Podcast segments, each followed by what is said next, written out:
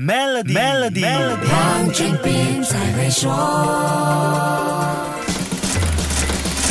你好，我是黄俊斌。如果我说空调在欧洲是个不划算的东西，很多人可能会不同意。在我们这里上班休闲吹冷气，每晚睡觉开空调，这是多么舒服的事啊！怎么能说空调是个不划算的东西呢？之前说过，欧洲即使夏天平均气温都不高，空调就不是一个刚需产品。到了冬天，欧洲家庭有中央暖气取暖，空调好像也是可有可无。在欧洲安装空调的费用不低，电费更高，一年空调。使用次数七除八扣下来，好像也没有几次。花那么多钱安装空调，确实是有点不划算。在德国，一台一点五匹的空调加运输要六百五十欧元左右，但人工费却是不得了，安装空调的费用需要一千五百欧元以上啊！除了这些一次性开销，欧洲的电费也不便宜。这一切加起来，对一般普通家庭来说，确实是不小的经济负担。另外就是欧洲的建筑风格，欧洲存在的老建筑。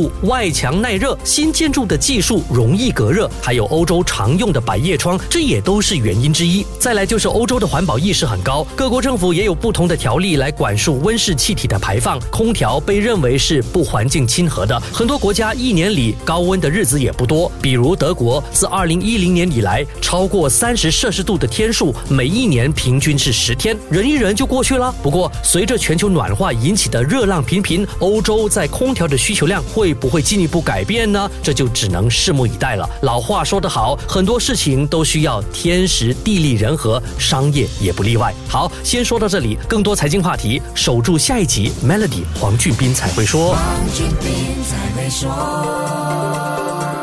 屡获殊荣的 Maybank Premier 能提升你的财富。浏览 Maybank Premier Wealth.com/rewards 以获得奖品，需佛条规。